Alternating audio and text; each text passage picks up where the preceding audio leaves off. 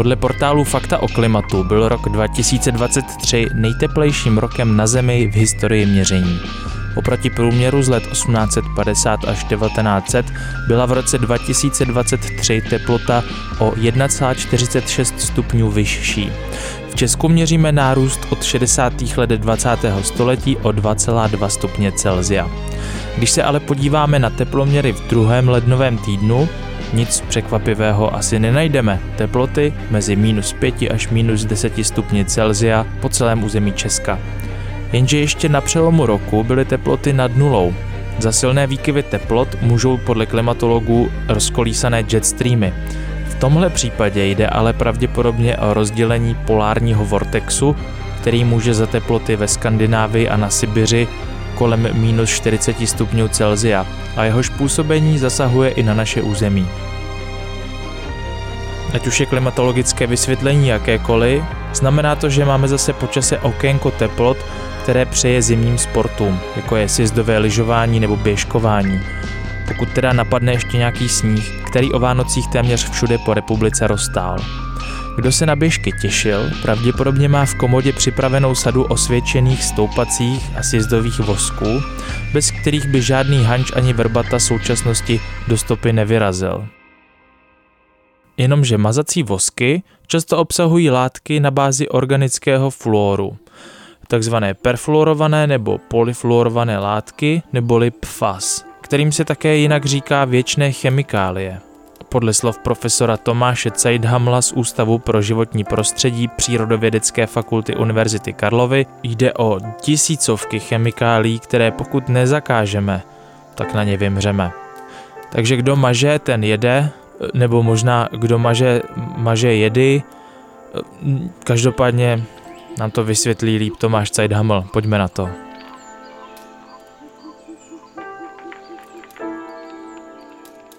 Zajímalo by mě, pane Ceidhamle, jestli jste už byl na běžkách letos. No nebyl, já teda se přiznám, že příliš často nechodím, že radši se věnuju skalpu a sjezdovkám, takže já už jsem nebyl na běžkách docela dlouho vlastně. U toho skalpu je výhoda, že se nemusí mazat, že tam je ten moher, který se nasadí a zase sundá, takže pokud se maže, tak možná jako skluznice tím sjezdovým voskem, nebo? No, jenomže i ten sjezdový vosk vlastně v principu by mohl být florovaný, já to teda přesně nevím. Ale další věc je, že ta srst, která ty pásy, které se natahují, ty se často impregnují, aby nenamrzaly. A ta impregnace, ta vlastně může být taky klidně nebo může klidně obsahovat fluorované látky. Už se dostáváme k tomu, proč jsem tady. Perfluorované a polyfluorované látky v lyžařských vozcích, ať už jezdových nebo stoupacích, co to je za látky a proč vlastně není úplně fajn je mít ve vozcích? No ono není úplně fajn je mít, eh, nebo je, bylo by dobré je nemít nikde. A bohužel ty látky nás úplně obklopují, protože jsou strašně populární, protože právě výborně odpuzují vodu, ale oni také odpuzují tuk. Takže se používají často na různé impregnace, oblečení outdoorového a podobně ale nachází se vlastně úplně všude, protože my impregnujeme třeba papírové obaly na potraviny, impregnujeme pečící papíry, Eh, navíc ty látky výborně pění, takže se donedávna používaly v hasických pěnách, najdeme je v plastu, najdeme je prostě úplně všude, najdeme je v teflonových pánvích, najdeme je prostě kam se podíváte. A my jsme s nimi opravdu ale strašlivě obklopeni a bohužel jsme jim i vystaveni. A vlastně ty lyžařské vosky, to je, to není ani úplně nejdůležitější zdroj té kontaminace, vlastně toho životního prostředí, ale eh, Problém je v tom, že my si naší činností, vlastně turistickou nebo sportovní, zavážíme tyhle látky, které jsou extrémně toxické a to se jako ví už docela dlouho. To se ví třeba jako docela 20 let.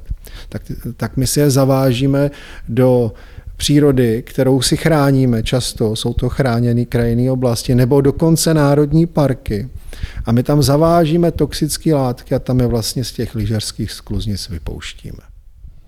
Ještě zpátky trošku k té chemické rovině. Máme tam fluor, máme tam uhlík a mezi tím nějaká vazba.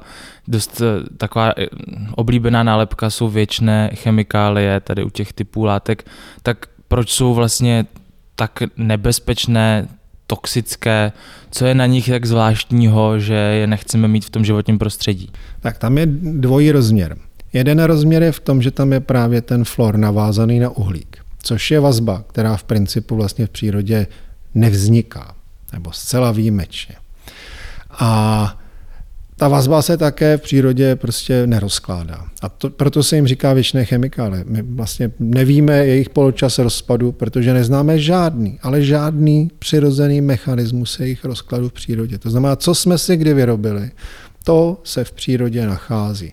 A ještě si musíme uvědomit, že všechno, co si vyrobíme, se nakonec stane odpadem. Důsledek toho je, že ty látky najdeme úplně na celé planetě a v krvi každého člověka, teda každý člověk, který poslouchá toto, má v krvi tyto látky. To je jedna věc. A druhá věc je, že se už vlastně před těmi 20 lety zjistilo, že ty látky jsou toxické a způsobují celou řadu chorob. A nepůsobí rychle, to znamená, nejsou akutně toxické, ale působí pomalu, nenápadně, chronicky. A dokonce eh, v prosinci byly dvě tyto látky zařazeny mezi prokázaný karcinogen a možný karcinogen. Ty dvě, které jsou nejvíc proskoumané. Ale těch látek je v principu asi 10 tisíc. Na trhu moc nevíme, jaké vyšší stovky až tisíc. A vlastně, když se udělá jakákoliv toxikologická studie, tak se ukáže, že všechny ty náhrady těchto dvou, které už jsou zakázány, jsou vlastně podobně toxické jako ty původní. Takže ty náhrady prostě nikam nevedou, látky jsou toxické, vůbec se nerozkládají a my je vyrábíme dál a používáme dál. Ještě pořád by mě zajímalo, když se něco nerozkládá v přírodě, eh, existují jakýkoliv mechanismy, jak eh, tu vazbu mm, narušit? Existují, ale ta vazba je strašně pevná. Ta vazba je strašně, vždycky pravděpodobně. Ta vazba je strašlivě pevná, ona se rozkládá pokud to vystavíme zhruba teplotě vyšší než 1000 stupňů Celsia, což teda na planetě moc není. A druhá věc je, že obvykle všechny chemické látky, které se vyrábíme a které používám, protože těch je, těch je hrozně moc, asi tak 100 tisíc, tak se, a zajímá teda ty organické látky, tak eh, oni se nakonec ukazují, že se nějak rozkládají. A Velmi se na tom podílejí nebo pomáhají tomu mikroorganismy ku podivu. Ty perfluorované látky, tam si biologie, včetně mikroorganismů, vůbec nešáhne. Tam nemáme vůbec šanci. Takže pokud takový výrobek eh, jde do spalovny, tak tam je šance, že, že to zničíme a stane se z toho fluor a uhlík. Je to tak, tam ve spalovně to vlastně eh, se to rozloží a vzniká z toho florid. On tam vzniká v principu také kyselina fluorovodíková, což je florid, ale eh, ano. Dobře, tak máme tyhle látky v mnoha výrobcích a pravděpodobně se to v brzké době úplně nezmění, nebo to, k tomu se ještě dostaneme, jestli se to bude měnit nebo ne legislativně. Nicméně teď mě zajímá eh, to mazání těch běžek. Řeklo by se poměrně marginální možná situace, na druhou stranu už jsme zmínili to, že tím zanášíme těmahle zvláštníma chemikáliemi prostředí, které jsou pod zvláštní ochranou a jsou vyhrazený přírodě. Často jsou to zdroje pitné vody. Vy jste na to měli výzkum tady v ústavu, eh, tak eh, jak ten výzkum probíhal, kde a co jste tam naměřili, jakým způsobem? No my jsme dělali jenom předběžný výzkum, protože jsme na to podali výzkumný projekt a čekáme na výsledek. Ale ten předběžný výzkum ukázal, že vlastně jak jsme čekali, třeba konkrétně Jizerské hory, prostě z, po běhání na běžkách, zejména po nějakých větších závodech, eventuálně prostě jsou kontaminovány, ta stopa je významně jako stokrát, tisíckrát kontaminovanější než je okolí vlastně toho sněhu. A i v tom okolním sněhu se to někdy najde, ono opravdu ty látky se šíří, ale, ale je to minimální, to je opravdu zanedbatelné. Jako jsou tam posuny. Ty látky jsou toxické a ví se to a na západ od nás se to velmi dlouho a pečlivě sleduje. A jsou návrhy na jejich kompletní zákaz, což je teda jediné řešení.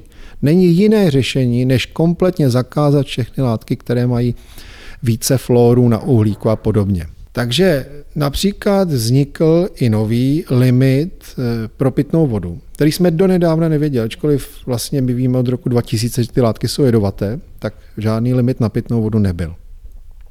Vznikl nový limit pro pitnou vodu na úrovni Evropské unie, který pro nás závazný a který říká, že v pitné vodě by nemělo být více než 100 nanogramů na litr. To je extrémně nízké číslo což dokladuje vlastně nebezpečnost těch látek. A přesto teda já si osobně myslím, že by měl být asi pětkrát nižší podle studií, jak tak e, toxikologické studie říkají. A pro představu v tom sněhu z těch stop je stokrát, dvěstěkrát více. V, ta, v té chráněné krajinné oblasti je stokrát až dvěstěkrát více, než je ten limit na tu pitnou vodu, který není úplně dokonalý. No, já si představuju běžkaře, sám občas na běžky jdu a to jsou většinou lidé, kteří mají eh, k přírodě blízko, kteří si váží těch míst, eh, kde běhají, jsou rádi, že ještě nějaký sníh občas napadne, eh, tak asi je to možná štvé, ne, tohle zjištění. No a teďka narážíme na to úplně nejdůležitější, že se o tom moc neví. Já věřím, že kdyby ty běžkaři prostě byli informováni, tak si koupí bezflorové vosky, které už dneska existují. Nejsou tak dokonalé, prostě jako ty florové nebo florované vosky, ale eh, problém je s tou informovaností vlastně a s tím, eh, že člověk často se ani nedozví, jestli ten výrobek, a teď to myslím obecně, obsahuje organicky vázaný flor, který je problém, Zaměňuje to často za anorganický, váz, anorganický flor, což je ten florid, který máme v zubních pastách. Ale ten organicky vázaný flor, jestli si koupíte pečící papír na vánoční cukrový s florem nebo bez, se nedozvíte. U lyžařských vosků je to přeci jenom o trošku lep, lepší, protože ty největší výrobci, kteří e, dominují na trhu, se přeci jenom nechali slyšet, že už je vyrábět nebudou. A tomu sami chce věřit, ale na trhu stále ještě ve skladech a hlavně mezi lidmi je obrovská zásoba těch starých florovaných vosků a lidi to ani nevědí vlastně. Já jsem zaznamenal, že technologicky ty nefluorované vosky eh, jsou něčem jako horší a že vlastně na té vrcholové úrovni se od nich jako neustupuje tak snadno. Eh, jak to je teda s těma náhradama? Tak já teda samozřejmě nejsem na tohle odborník, ale, ale um, ano, prý jsou pomalejší. Ty florované vosky jsou prostě rychlejší. Oni v principu, ta, ta, ta, ta, ta chemikálie je jako z tohohle dokona, hlediska dokonalá. Ona opravdu výborně odpuzuje lecos. Jo? Takže když máte doma naimpregnovaný gauč, který pravděpodobně mnoho, mnoho lidí má, podobnými látkami, a polijete to prostě šťávou a kafem, tak to utřete a ten gauč je vlastně neposkvrněn. Jo. A e, ten princip je vlastně stejný na těch lyžích. Ty lyže krásně kloužou. Ale je tady další jako zase pozitivní informace, ale zase jenom částečná. E, v tom, že Mezinárodní lyžařská federace by od letošního, letošního roku to zakázala závodníkům což je skvělý, protože ty závodníci to nesmí používat, je to vlastně takový chemický doping, eh, mělo by se to sledovat, byli by za to diskvalifikováni a tak dále. Tak dále. Druhá strana mince je, že to jsou jenom ty závodníci, ale těch hobby lyžařů je samozřejmě mnohem, mnohem víc. A ty závodníci to vědí, protože tam se to sleduje, ale ta běžná populace těch lyžařů, ta to zatím moc neví, bohužel říkám si, vy děláte ten výzkum, ale pak jsou tam důležitý partneři další, jako je zpráva HKO nebo povodí, e, už jsou třeba s váma v kontaktu a, a nějak e, spolu komunikujete na tohle téma? No komunikujeme, komunikujeme e, a to i s různými právě, jako zprávy povodí, ten problém taky znají. Oni, oni třeba povodí Vltavy, ty látky ve Vltavě měří docela dlouho a sleduje.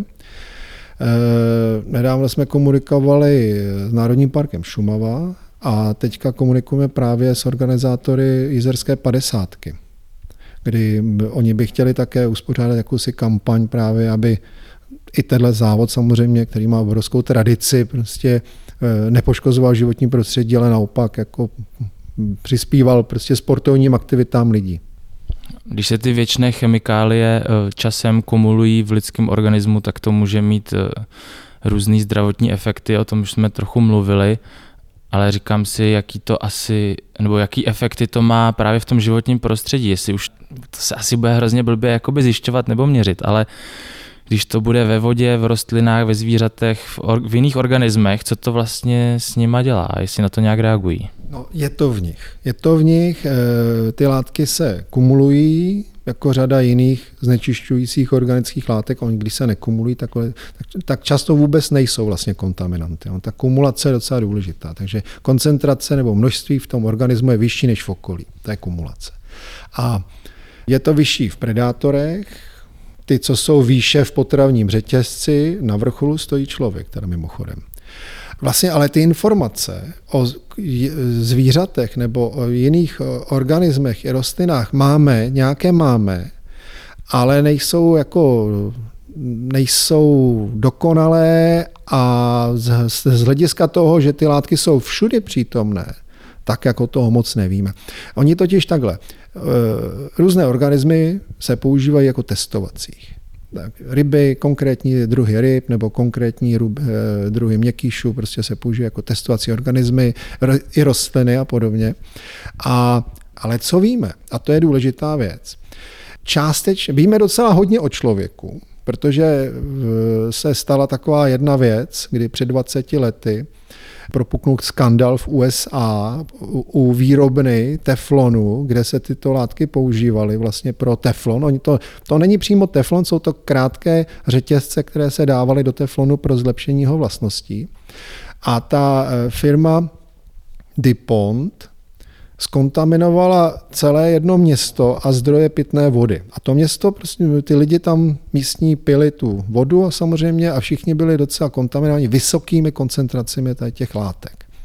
A udělala se velká epidemiologická studie na úrovni toho města, do té doby zřejmě největší epidemiologická studie na světě, kde bylo asi 60 až 70 tisíc obyvatel toho města a ukázalo se, že ty látky způsobují řadu nebo mají pravděpodobnou souvislost s řadou nebezpečných chorob na člověkovi. Takže my, my paradoxně víme mnohem víc o člověkovi, než o zvířatech. Právě protože lidi se stali bohužel těma uh, testovacíma organismama v tuhle chvíli.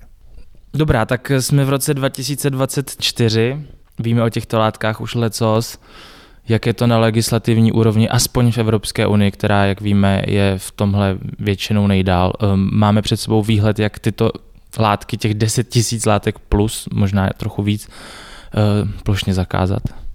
No, je na úrovni Evropské unie je mnoho aktivit a ty látky se letos a loni dostávají do legislativ, že se budou sledovat v různých třeba vodách, podzemní vody, odpadní vody, eh, povrchové vody a podobně. Máme ten limit na pitnou vodu, ten je od Loňska.